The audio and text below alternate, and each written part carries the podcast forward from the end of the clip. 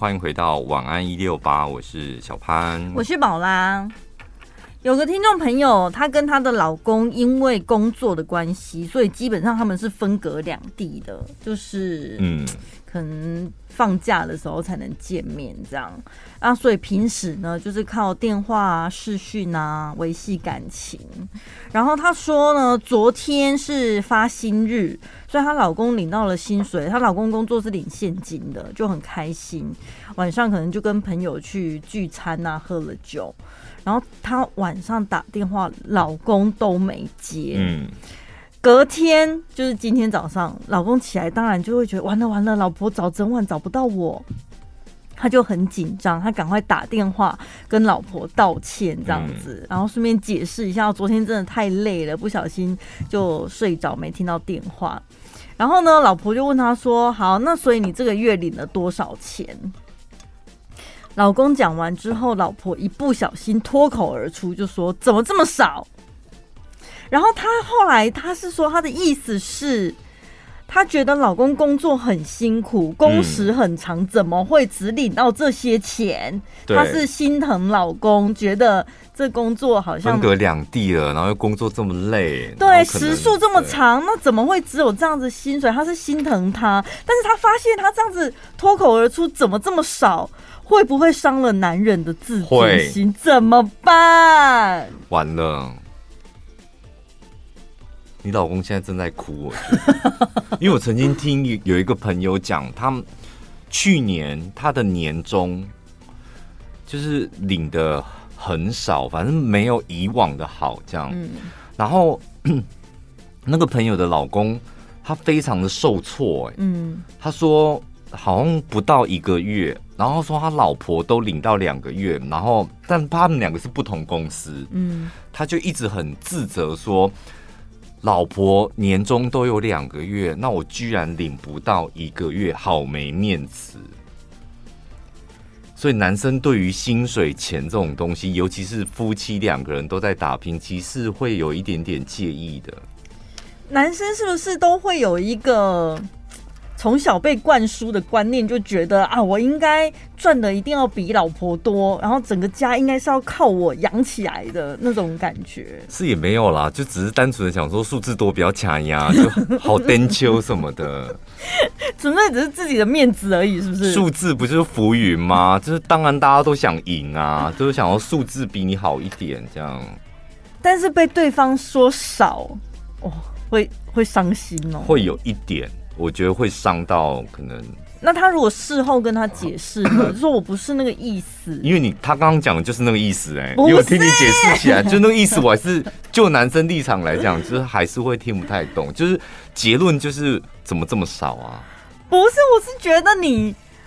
工作这么累，就是你的老板怎么会给你的待遇是这样？他怎么没有重用你？应该要多补贴给你。这个又二度伤害啊！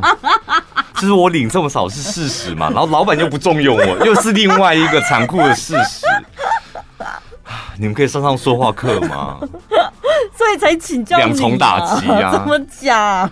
你懂那个女生的心情？道歉就好了。我是心疼老公，你工作这么辛苦。就直白的讲吧，就是我没那个意思，但是我觉得我昨天脱口而出说你薪水就是怎么这么少，嗯，是心疼你，不是其他的意思，这样可能会让你误会，就直接讲吧。老公应该现在不接电话了吧？有接吗？有接就没事啊，不接可能就有一点点介意。直接讲是最好的解决方法哦。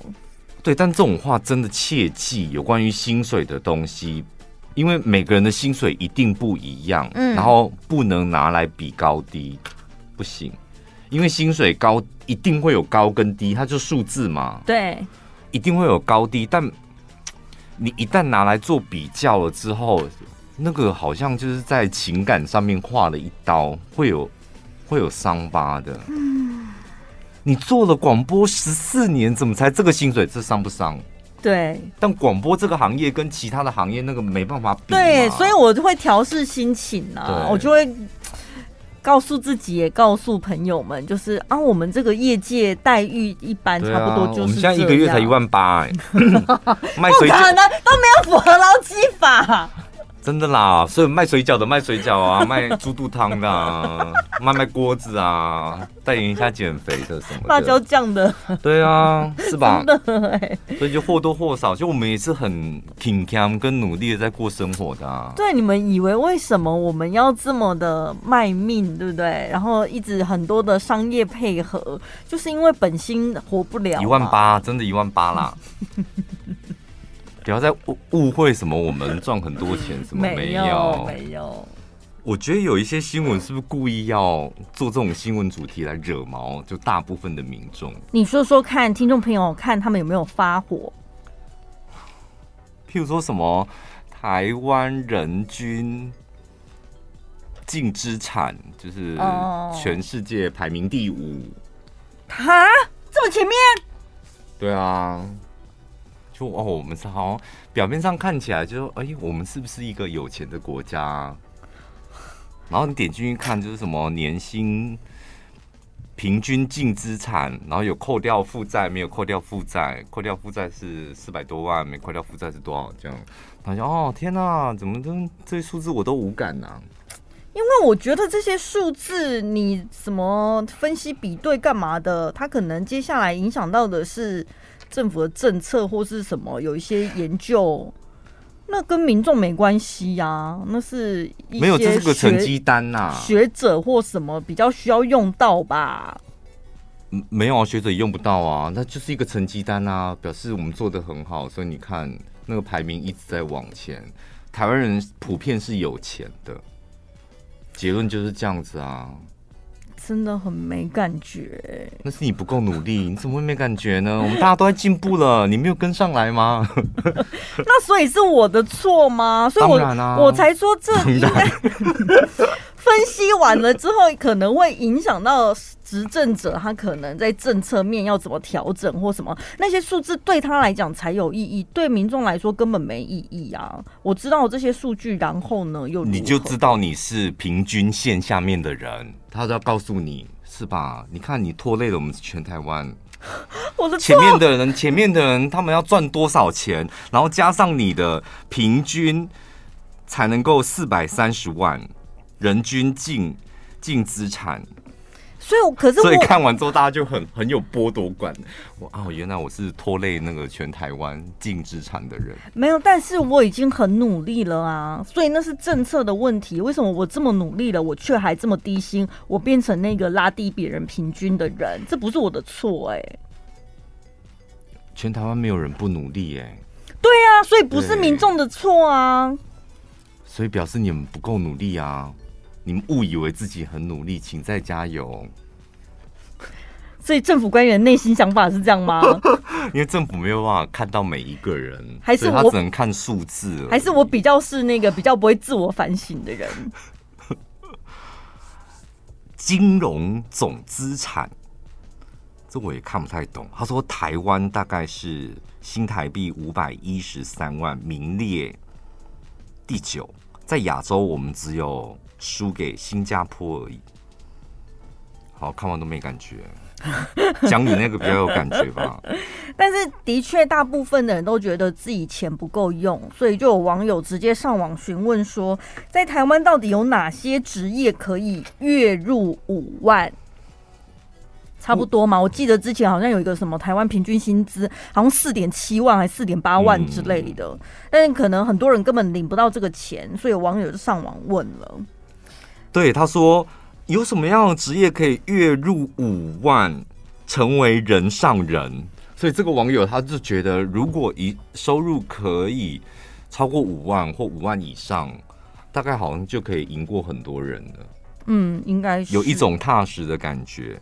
但你回过头想，好像真的你要找到一份五万的工作也不是这么容易。但是网友就说，你只要愿意做，其实很容易。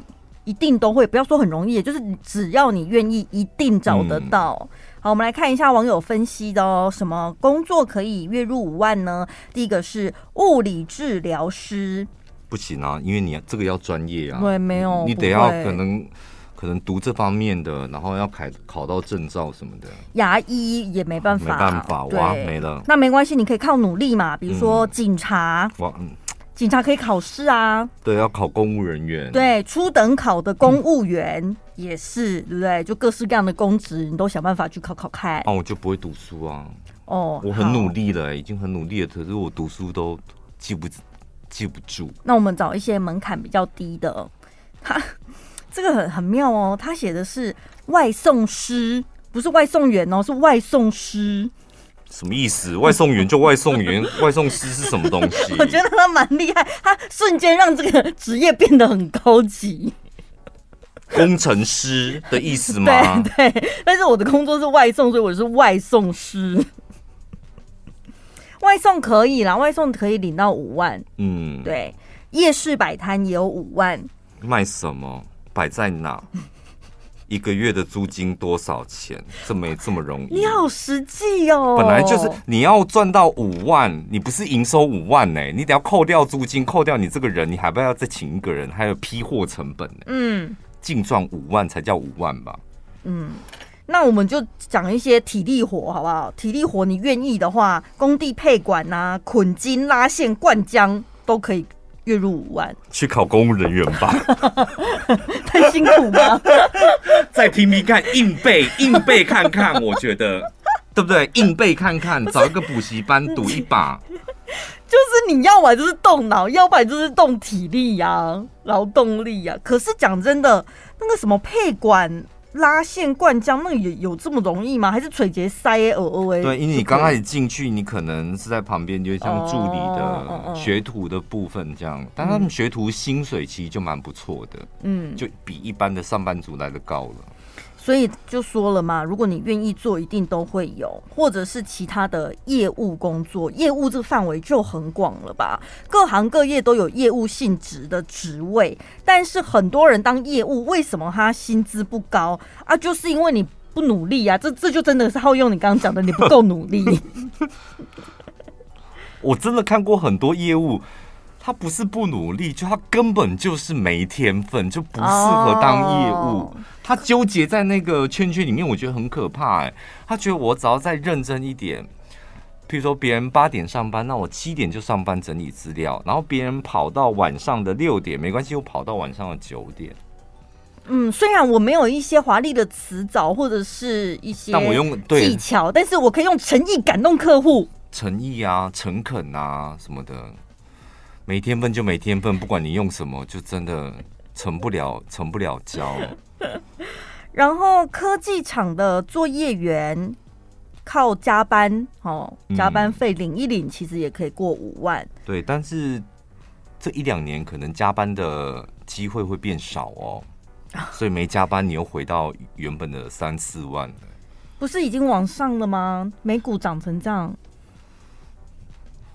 你们可以去看一下 昨天台积电的法说会，你就知道接下来会不会加班了。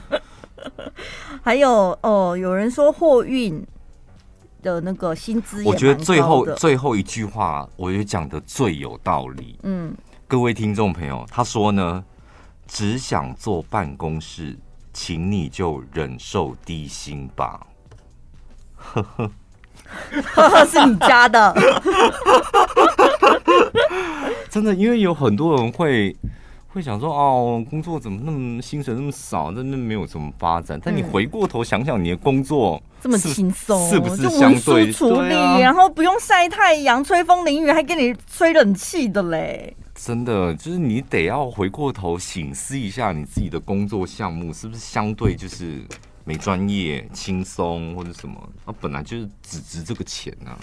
所以，听众朋友们，像我们这一些坐办公室的，我们都是低薪。对啊，我们到现在，我们两个还是一个月一万八，又是一万。但是我们透过自己的方式，就勤俭内斗，那个那句话怎么讲？对，内斗，就节俭啊，然后努力的接业配啊什么的，嗯、真的才能够养活自己。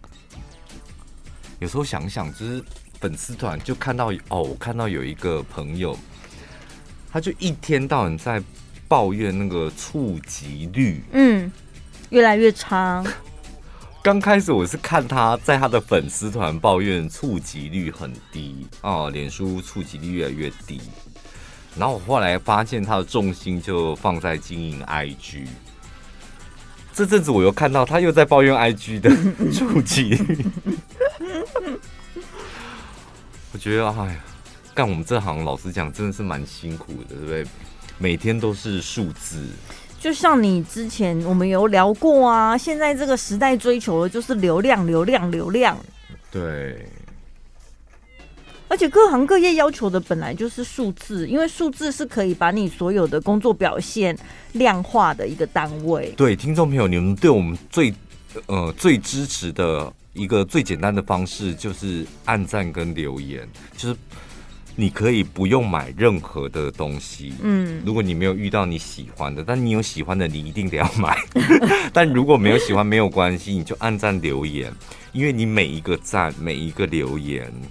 下一个厂商他都看在眼里。对啊，因为 他看不到我们前一个厂商到底他业配后面带来的效益数字嘛。他们都看那个，但是他会看按赞跟留言数，所以对我们来讲那是非常实际的支持了。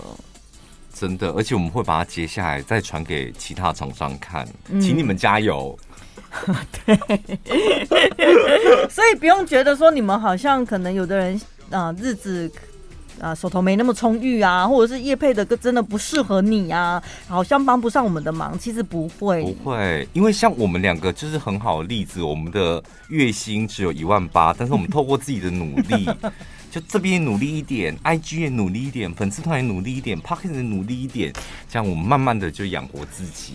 嗯，是吧？你们也可以啊，像我们这样。嗯，好，所以请大家一定要持续的支持，搜寻小潘宝拉就可以找到我们的粉丝团。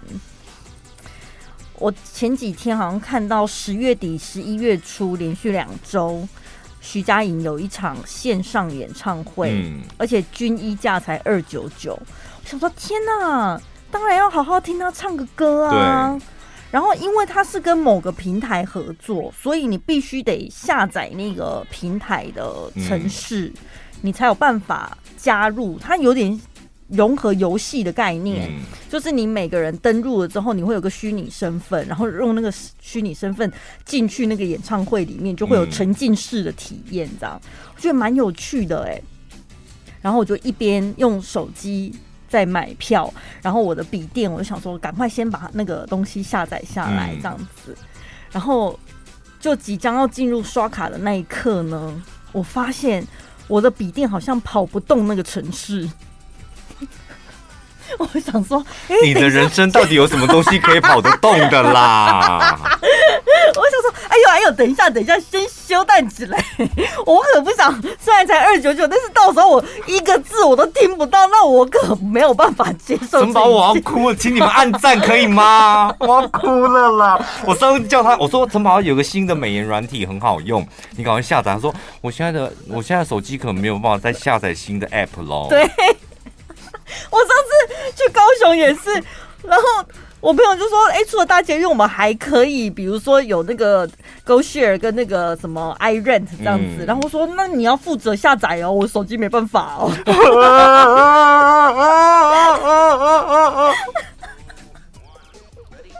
听众朋友，告诉你，你们不要觉得好像只有我很穷酸。小潘虽然他的 iPhone 可以下载一个美颜软体，对，但是他。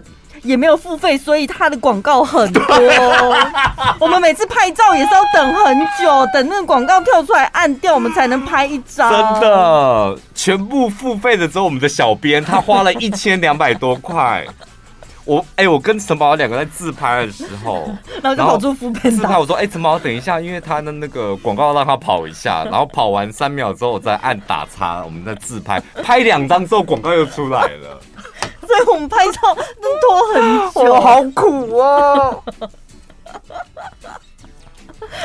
知道我们是过什么样的苦日子了吧？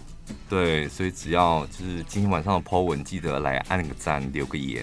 晚上 po 出来的每张相片背后都有多少心酸的眼泪？那个相片有多么不容易，对啊，对？容量不足。广告太多，需在等待，只能拍两张。等等等等的因素，历经了千辛万苦，才能够让大家得到待会的这几张相片。对，请你们好好珍惜。安心医美就找君奇医美，专业医师团队，原厂技术认证，全向超皮秒三探头，有效去除色素斑病变等多种色素。双层全向聚焦，有助于打击深浅层黑色素，保证美国原厂仪器快速修复，满意度最高。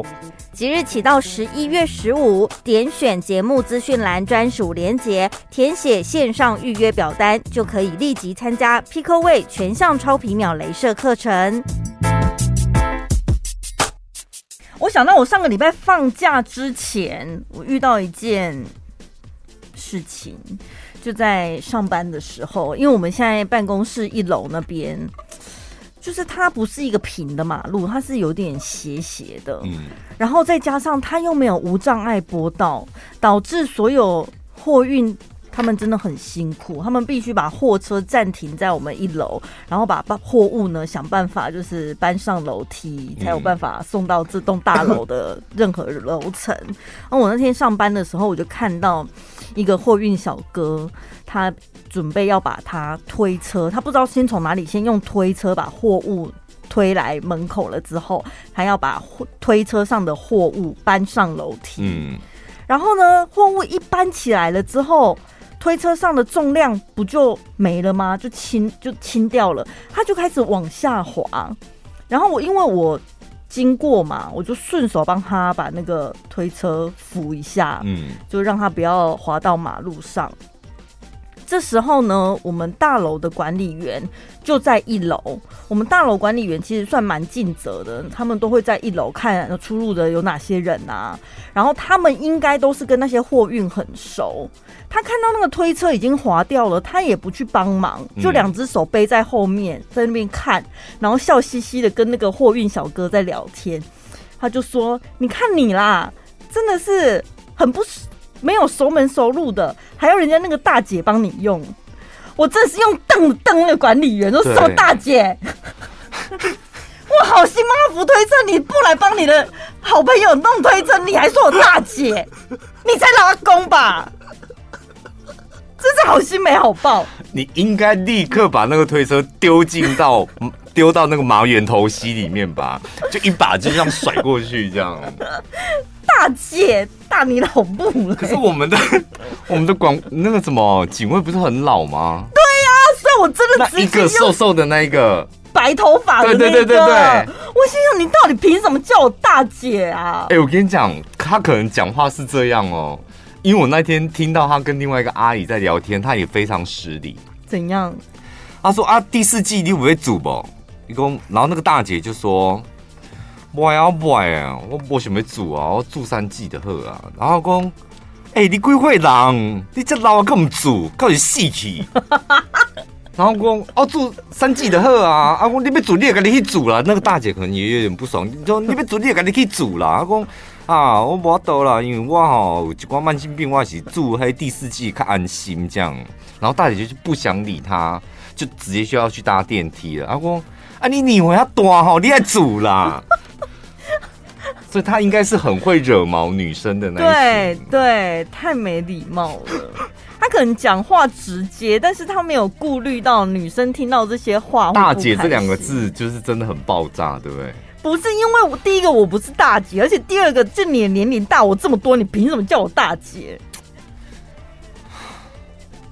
大姐这两个字好像用在谁身上，女找女生身上，女生都会不爽哎、欸。除非她真的就是你的大姐呀、啊，你知道兄弟姐妹的有血缘关系的，啊、其他好像 都不能讲。大姐、二姐那个你没办法，你只能叫她大姐啊。嗯，或是比你真的你阿妈，就是可能可以当你阿妈的，你才可以叫她大姐。你也不能叫她阿妈，你要叫她大姐，不然你会打、啊，对不对？那你觉得大姐跟阿季？是不是阿季？阿季啊，嗯，我觉得阿季啊，我通常也是会。以前我在读书的时候，我们那个早餐店的老板娘，嗯，她的确是可以当阿妈了，就可能我的阿妈这样，所以我都叫她阿季啊。嗯，对，我觉得阿妈那个等级，你可能叫他阿季啊，他会很开心。嗯、那他每天看到你，他还是叫你帅哥吧？当然，我们两个是利益交换呐、啊。他叫我小帅哥哦，小的树德小帅哥就本人我啦。早餐店门口风风火火的，就是我。你不会很好奇 那一间早餐店还在吗？不在了，不在了。他后来我跟他保持良好，就是联还有联络。后来他到潭子，然后自己开一个店面，我还要去找他。天哪，你们是有交换联络方式是不是？对对，好到这种程度。我第一次这辈子第一次出国，就是跟她老公的团。她老，公是领队，没有，她老公跟她一样在卖早餐。然后呢？然后她以前曾经有领队的 license，这样，然后她就会偶尔有点像是什么人家的那种什么牛头啊，她偶尔会自己找几个找一个团，然后自己带团这样。我就第一次就跟她去这样。天哪，好酷哦！对，所以你们那时候交换的联络方式是 BB 扣吗？我忘记了手机了啦，那时候手机了好不好？我那一天去一间餐厅，我本来真的有点气到，想说我现在要发 IG 动态哦，就是讲一下那个服务人员的态度有多差这样。嗯、然后我就一直忍着，像我现在要发这种负面的，我都会告诉自己说，明天发也可以，反正照片什么都存，明天再发也可以。就那一个，我们是订了一个包厢吃桌菜嘛。然后我们家人就是不太喜欢点那种餐厅配好的，都喜欢自己点。嗯。然后假日因为餐厅可能人，人比较多，他是希望你可以点他，比如说一万块的、两万块的那种套餐。啊。然后我们就要自己点。那包厢又有个低消，比如说一万块这样，嗯。所以你又得要点到那个数字。然后好死不死，就那一间餐厅，它每个菜的单价又偏低。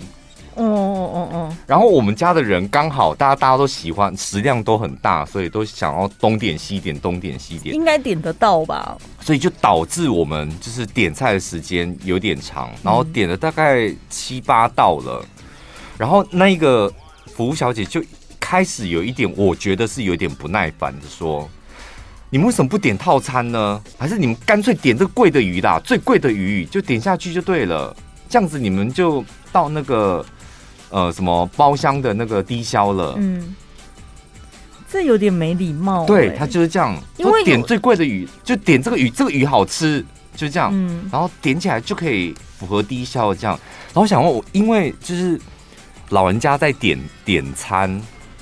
他们会紧张，就尤其来到你知道院里人来到都市还是会有点紧张，就是这这么繁华的都市，然后觉得催促他那个那个步调很快，好像点菜也不可以慢慢看。对，当他看到菜单他想点的时候，然后旁边的人一催促之后，他突然间眼前一片空白，嗯，然后不知道点什么，然后就说那我不然我们点一个什么呃乌鱼子炒饭。然后那个小姐就突然间就说：“炒饭，算算算，不用了啦，你们这样就够了，你们这样够低消了，你们待会再再想看要什么，我先帮你们出菜。”然后人就走了，好没礼貌哦。对，就走了。这口气你竟然忍得下来？这口气当当下我就是一直在看他，我想说。他是在着急什么啊？当下是真的餐厅很忙吗？是，是真的很忙，哦、就是整间餐厅基本上是客满的。嗯，对。然后我就看了，然后就开始陆陆续续就出菜，然后就吃这样。因为我们本来还想再点的，因为想说应该还可以再点好几样。然后吃到最后就发现，哎呦，好险！后来没有点那个。乌鱼子炒饭怎么了？饭铁定吃不完的。哦，然后因为后来乌鱼子炒饭，我们还想再加点其他的。然后那个那个刚刚态度很差，在快结束的时候，他进来就说：“你们你们这样吃应该刚刚好吧？会不会不够？”然后我们就说：“不会，刚刚好。”他说：“对，因为我刚就怕你们再点下去，我真的觉得你们会吃不完。嗯，所以就想说你们这样就可以了。然后刚好。”多出低消一点点这样，然后啊，今天吃的有满意吗？这样吃可以吗？突然态度变好哦。对，当下我就想说，哎，那他刚刚很着急，是不是也是在为我们？一来，因为他可能他忙；二来，可能是他为我们着想，就是不要再点下去，可能会吃不完。哦。然后二来我就刚然后要走的时候，他要走的时候，我问我弟说，他是不是有点双重性格？就是在家里也很容易突然间脾气就嗲起来，然后突然间又觉得好像我刚刚太凶，然后再赶快去跟儿子女儿道歉。他是不是属于那种他？然后我弟说他应该就是那种人。可是有一些那种台菜啊、桌菜的店的店员，应该是属于比较姐姐阿姨类的，对不对？对，我弟就说，因为他只是避避比灯哦。好，所以他只是避比登。我第一讲我都哦，嗯，就是好像也熟悉。对，就是那种服务人员，他们可能个性是比较直来直往的，他不是在给你什么完美的服务态度什么，所以讲话的确可能瞎扫嘛，看短信啊之类，大大家就会吓到。因为像我们今天中午去另外一间餐厅嘛，嗯、就是因为那一我们今天中午去温斯巴，我们也很熟了，就是去很多次，然后就突然间感慨说：“哦，天哪，就是。”服务品质真的很重要，哎，就是你可能好好讲话，就你的顾客的那个消费的心情就会不太一样。对，但是那种传统的餐厅，我也是很佩服那种经验老道的。服务人员他怎么有办法一边点一边可以脑海里就计算出你大概点多少了，嗯、然后还可以掌握到你们今天这几个人这样吃到底够不够饱？哎，我觉得那蛮厉害的。这很厉害啊！因为有一次我去那个公益面摊，他他的流程我我个人就觉得其实是有点复杂，就是你必须得要画完单，画完单之后。然后要到柜台结账之前，会经过一个卤味。对，你要在那边夹卤味，夹完之后，把你画的那个单放在你的卤味盘下面，再拿给柜台。哦，柜台结完账，他就是负责煮你的卤味，然后他会把一张单子丢到前台去煮面啊、煮饭啊、煮什么的。嗯，他的流程是这样。然后现在又有那个 Uber，然后 Foodpanda。跳出单之后，又会立刻塞到前台。嗯，我每次都觉得这么复杂的流程，因为客人一多，然后他们都可以跑得很顺。我觉得应该是老板的 SOP 弄得很好。然后我后来发现，我有一天去就发现，好像他们想要栽培另外一个前台，就是煮面的。哦，好可怕！我的天，真的，店内只有一个客，店内只有一个客人。外带外面包括熊猫，还有我们这些要外带的，大概就有七八人。哦哦哦。然后导致就店面，你想说店面没人，然后外面在排的、在等的有七八个人。然后那个号码四十五号，呃，一百四十五号。然后大家都想说，你那个报号也太奇怪了吧？四十五号后面不是应该四十六号、四十七号，不然一百号后面一百零号，就是那个号码也跳乱七八糟的。嗯。然后我们就眼睁睁的看到，明明就比我们晚来的，然后他在问说：“你是不是还有一个卤味，对不对？你还有一个卤味。”然后为什么你在问我比较晚来的那个？你还差一个卤味？然后突然间他就说：“快点弄他的卤味。”然后我想说奇怪，他比我晚来的，你怎么会快点弄他的卤味？应该先弄我的卤味吧？然后他就弄完之后，他说：“哦，不好意思，就是因为我们今天那个什么什么讲一个原因，所以。”就晚一点，这样不好意思。然后用完之后，然后就到后面去拿了他的卤味给他，我就眼睁睁的看到比我晚来，他先拿走。我跟你讲，那个比我晚来，他先拿走，他还先搔搔头嘞。他一搔头之后，我就觉得 你操嘞！旁边熊猫看不下去，他说：“你们到底在干嘛？我到底要等多久啊？比我晚来都已经在吃面了。”我跟你讲，那个熊猫一吼出来之后，我们整个人都哈。一团乱了吧？就一团乱，就是。可是那个新人他不就是只负责煮面而已，怎么会把整个流程都搞得混乱？对，我跟你讲，你煮面就是拿一张单来要怎么排，我所以他们那个是有很有学问在的，哦，是我们不懂的窍门就对了。但是我也曾经遇过，我比较早去，但是后面的人先拿，可能是他点的东西比较少啊。所以弄得比较快。哦，没有那一次就是这样，我也是这样安慰自己啊。嗯，但是后来就发现他们明明就自己一团乱，而且他旁边那个柜台小姐一直在帮他圆谎，说不好意思，因为今天那个单子比较多，所以 delay 一下子。然后可是这跟顺序根本没关系。对，我说单比较多跟顺序是没有关系，是你们自己一团乱。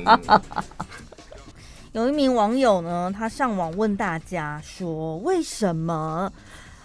大家进了超商就会突然变无脑，智商降低。Seven 是不是？超商啊，全家也是啊。对，但丰康你就不会。丰康不是超商，丰康全联那是超市，对，便利商店啦。他讲的是便利商店，因为便利商店里面都有熟食区，茶叶蛋啊，然后那个什么地瓜有没有那一区？他说有一名消费者呢拿了两个三角饭团，结账的时候问说是不是买两个三角饭团送一颗茶叶蛋？店员就说是，然后那一个客人就看着他说啊，所以茶叶蛋要自己夹哦。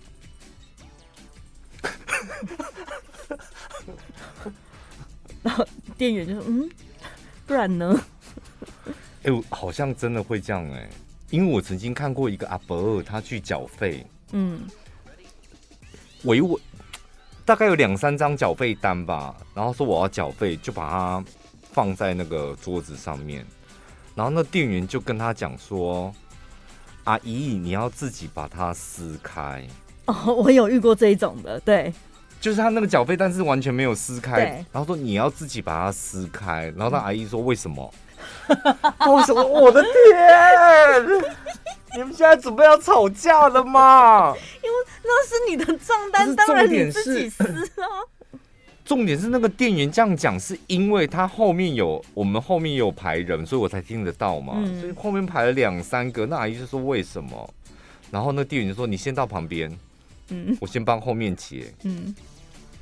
因为我觉得便利商店大家就是有一个，我我先讲，然后那个阿姨就这样就走了，她就不缴了，她就生气就走了，所以他要全台湾环岛找到一个愿意帮他撕开账单的超商。后来听说他好像在屏东那里缴到费吧，屏屏东那么亲切哦，太生气了，台中没有人帮他撕开缴费，他一路搭车往南，终于在停屏东顺利的期限内缴完费。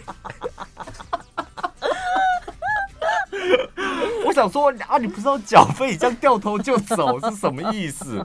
还是说太羞太羞愧了，回家撕完之后再重新来？他应该是跟那个我们 Podcast 讲的一样，太气愤了，想说我不加油了，哦、然后就跑走了。对，可能有点生气，想说那我大不了就不缴了，这样就更小东西。但我觉得，因为大家可能去便利商店的一个主要诉求就是我快速方便嘛。嗯然后，虽然有时候我们也不赶时间，但是一旦你后面有人在排队，你莫名就会紧张哎，嗯，紧张，人类紧张的时候就会脑袋一片空白。我有一次也是要去缴费的时候，因为我不知道现在的便利商店到底有多先进，嗯，我问他说可以刷卡吗？他说可以，所以我拿出我的卡一逼，他说这张不行。那为什么？那所以要刷哪一张？我总共掏了三张卡片都逼不过，所以要办中国或国泰，就这两家是最稳妥的。那不是他也不跟我讲说他有配合的是哪一间银行，嗯、他就让我一张一张慢慢试。哎，我心想说，我真的快尴尬死了，因为后面的队伍越来越多了，你在等了。你知道就会，你会觉得背后一直传来眼光，对啊，可是不是我的错，我本来就想说逼一下，不是缴完费就可以走了。你应该要回，立刻回头问一下说，说不好意思，你们在排队了，有人是广播主持人吗？欸，什么意思？没有吧？哦，那我拒逼了，因为我在找卡，每张逼不过。就有时候大家不是变无脑，他可能是真的太紧张，或者是超商他。有很多的服务，我们一般人真的是搞不清楚的。嗯、虽然讲的很好听说，说哦，你可能任何行动支付或什么信用卡都可以，刷卡也能过哦，什么，嗯、但其实他们是有配合的店家。我跟你讲，有时候你站在柜台前，你就不小心任性起来。我这几天最近任性的一次是，就运动完，那你都不现在不会带皮包嘛，然后就直接啊，我有一件货是今天最后一天，一定要去 Seven 取。然后就跟他讲说啊，小姐我要取货，然后他就按了一下电话号码报完之后就按了一下，他说身份证，我说没有，然后他说这要身份证哦，缴完费的不知道身这要身份证哦，我说那你看手机可以吗？我手机有拍，他说不行要身份证，我说为什么？明明你知道有时候就突然间任性起来了，他说好了我知道了，然后我自己回回车上的时候想说，我刚刚自己干嘛跟他演那一出？我明明知道就没带身份证，你就是不能取货，你为什么还要问他说为什么？为什么？然后还要跟他讲我手机有我的身份证，知道？不行，规定就是规定。而且现在因为他们业务太多，我们家那边的 Seven 他已经改成。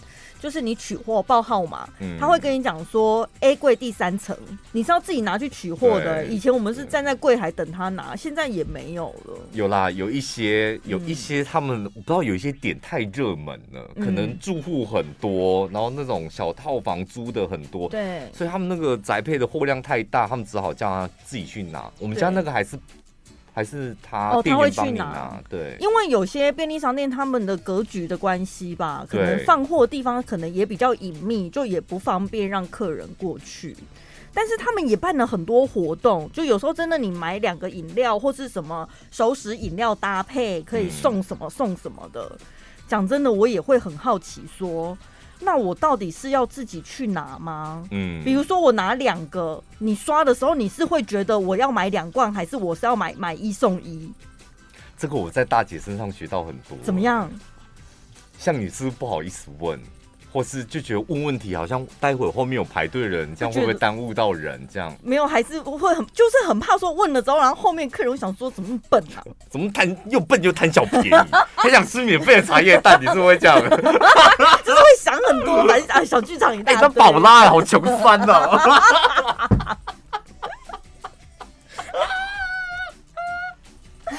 我就看那些阿姨都会这样子。哎、欸，今天那个什么统一纯吃茶是不是有送这个？然后就手里就拿这个，嗯、然后御饭团那个是是不是两个御御饭团是不是送这个茶叶蛋这样？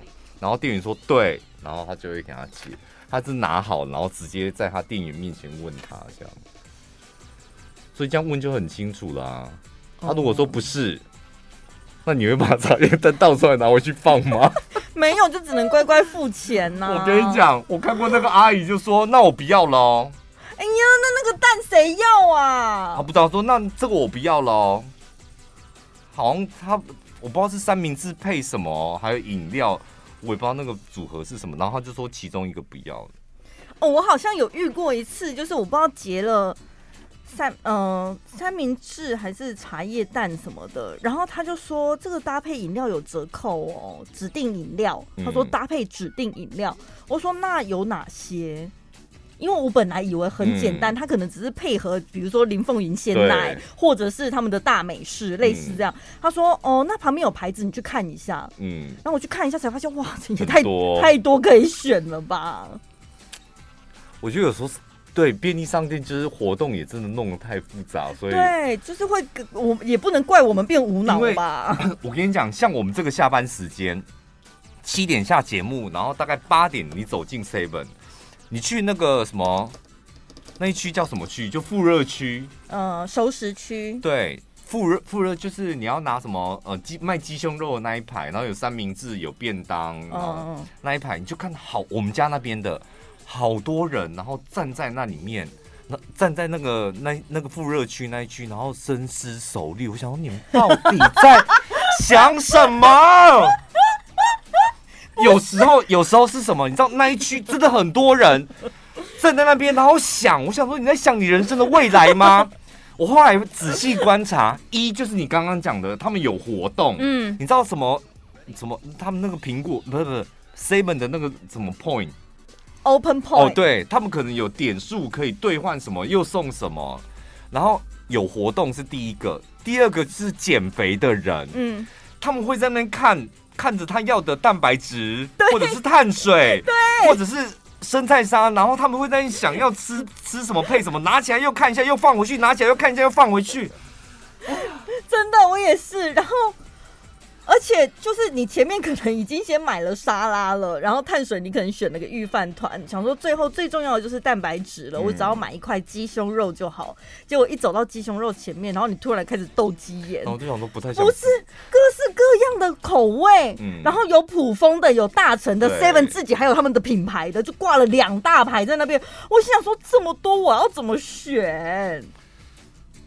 我们家那边的 seven 真的很精彩哦，然后我还亲眼目睹过，就是可能真的，因为对面就是健身房，然后可能他真的要你知道控制饮食，所以鸡胸肉拿了，然后还有个那什么洋芋生菜洋芋沙拉也拿了，然后还拿了一个豆浆吧，然后走着走着，你不是走就要结账了吗？中间会经过哪里？零食、泡面、饼干那一区这样。他走到那边，他突然间放慢速度了，因为他觉得他不想再过这种生活了。你知道，你突然间，因为我就跟着他要出去结账，他往前走，我就要跟着往前，然后直接到柜台。他走到那一区，他突然放慢他的角度，这样脚步，然后就放慢。我想说，哎、你现在到底要干嘛？路要挡住了，你这速度再停下来，你是要买东西吗？他就放慢脚步，放慢，放慢，放慢，回过头看洋芋片，他就看了一眼，立刻拿起来之后。回过头再去那个复热区了，把那个鸡胸肉放回去。啊！你亲眼见证他今天放弃减重的一刻。我想好了，不要再 Seven 演戏，就已经是够忙够累了。想不到吃什么才去吃 Seven，为什么这么多戏呀？啊？哇！我们岭东那里的 Seven 真的每天都好多这种戏。我跟你讲，哎、欸，那个网友还有说呢，呃，我刚才上一段听很多听众朋友也有讲说，现在大亨堡还是有那些酱料包，嗯、然后呢，就有一个客人他拿了大亨堡的面包到柜台问那个店员说：“那大亨堡里面的热狗是要自己装袋吗？”装袋大亨堡热狗应该就是要你自己把它放到。两片面包中间吧。我跟你讲，现在的大亨堡我也真的不知道要怎么买，因为以前最早期的面包是放在一个烤箱里，你拿出来是热热的，抽屉拉出来，然后夹起来，把你的热狗放上去。对，然后有一个纸盒装。可是现在的面包是单独的，它是冷的，嗯、冷的，所以变成你要拿去柜台先给它加热吧。嗯，那那只热狗什么时候要放进去？我就是我就是被这点困住，所以我从此再也没吃过大亨堡。自从它变成独立装袋之后，我再也没吃过大亨堡了。我觉得好像 Seven 他们都嫌他们的员工太闲了，对不对？因为他以前那个方法明明就很方便啊，而且客人会自己来啊。然后后来想说不行，这样子好像太方便了，我得要让我们的员工忙一点。所以你们先从抽屉拿出面包来，再请柜台加完热之后，你们自己再想一个方法把你的热狗放上去。因为你如果说我去拿面包的时候，顺便把那个热狗夹起来，旁边有纸袋装进去，然后拿去柜台，它微波加热面包之后，再把热狗放进去，那不是多很到手很多道手续，而且装热狗那个纸袋就浪费了。为什么要这样？而且这完完全全不符合我们想吃热狗的心情。你就是应该把面包拿起来，热腾腾的，对，热腾腾的。打开之后，热狗放进去，这时候你要紧接着在旁边就要挤酱了。没有，现在酱包也是独立包装，你要拿走啊，拿走再挤上去。哦，以前是一罐一罐的自己挤，有没有？现在都没了，现在是一包一包。对，拿走酱，然后就结账，这样。对，然后用最快的速度回到家，或者是你在他的座位区赶快挤上酱，然后现场吃。对。嗯，现在大亨大亨堡已经没有灵魂了。我跟你讲，大亨堡会没落不是没有原因的，seven 自己搞的啦。你们自己抽掉它的灵魂。对啊，不是，我再讲一下，我讲真的，大亨堡没有那个抽屉一打开，然后烟冒出来，那个面包就是热腾腾的，之后你真的不会想。就磨合讲，你就会觉得它去微波加热之后就是会干干的啊。然后你知道，你你上面那个热狗，我也觉得它没有配那两片面那一块面包，嗯、就它不。不会变成一个主餐，它只是单单热狗，你会觉得好不健康哦。那里面都好多那个、哦、化学添加剂哦。但你配了面包，热腾腾的面包，你好像觉得天哪，这好像是可以喂饱我一餐。你知道那整个感觉都不一样。最轻松、最好笑、最疯癫，都在小潘宝拉的晚安一六八。